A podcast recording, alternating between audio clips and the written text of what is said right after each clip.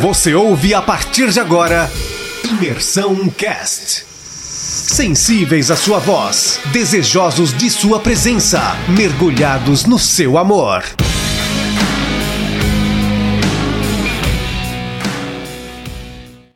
Bom dia, família.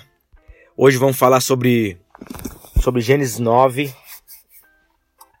E Gênesis 9 começa dizendo que Noé e sua família saem da arca, as águas baixam, né, como o Juninho bem falou no áudio anterior.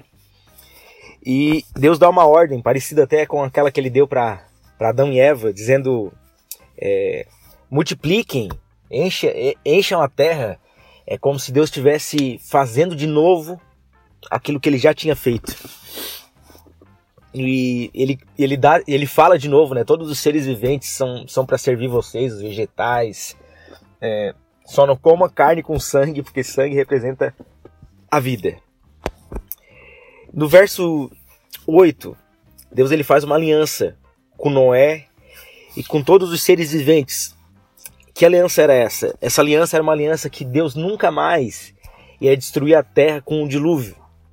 Interessante que não, não foi uma aliança só com Noé, foi com todos os seres viventes. Tipo assim, eu não vou mais destruir a terra dessa maneira. E, e algo muito lindo aqui no verso 13, Deus diz que o símbolo dessa aliança seria um arco-íris, né? Então, cada vez que a gente olhar para um arco-íris, representa essa aliança que Deus fez com Noé, lá em Gênesis 9.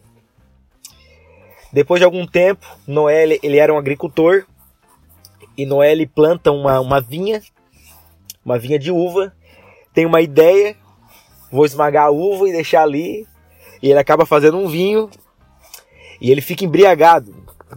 Noé fica bebaço e ele fica tão bêbado, cara, que ele fica pelado, peladão mesmo. Ele tira a roupa, ele ele se embriaga. E o seu filho mais novo, seu filho Can, quando vê o seu pai naquela situação, em vez de cobrir ele, ele meio que vai lá para fora, oh, chama os irmãos e fala: Olha lá, vamos lá ver o pai. O pai tá, tá peladão lá dentro, lá, ó, bebaço. E, e chama os seus irmãos. Só que quando os, os irmãos chegam naquele ambiente, né? Eles, eles não olham para a nudez do seu pai, eles o cobrem, eles guardam a vida de Noé, e depois de algum tempo, quando não é, acorda, né, da, daquela, daquela embriaguez, vamos colocar assim, ele fica sabendo o que tinha acontecido com o filho mais caçula, com o filho caçula, né, com e ele lança uma maldição sobre Can, dizendo que Can seria escravo dos seus irmãos, e ele lança uma bênção sobre os outros irmãos, que era Sem, e Jafé. No verso 28, é, fala que Noé viveu mais 350 anos pós o dilúvio. Então, cara viveu demais, né?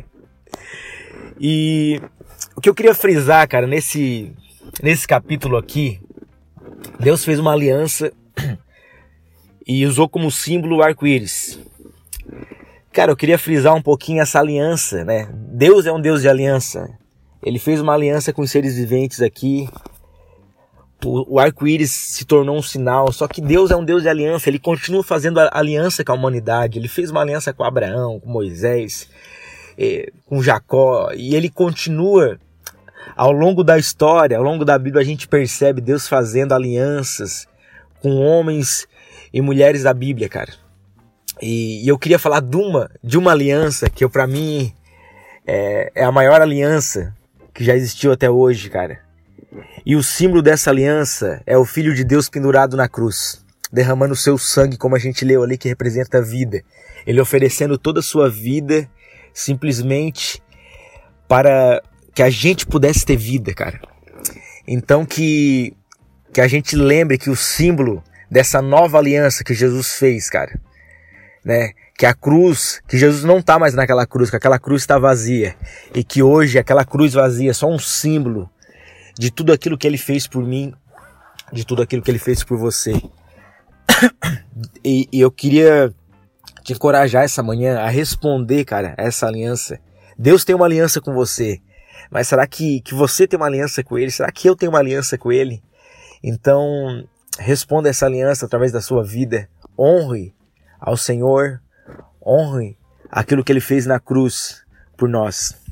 Deus abençoe, rapaziada. Tamo junto e até a próxima.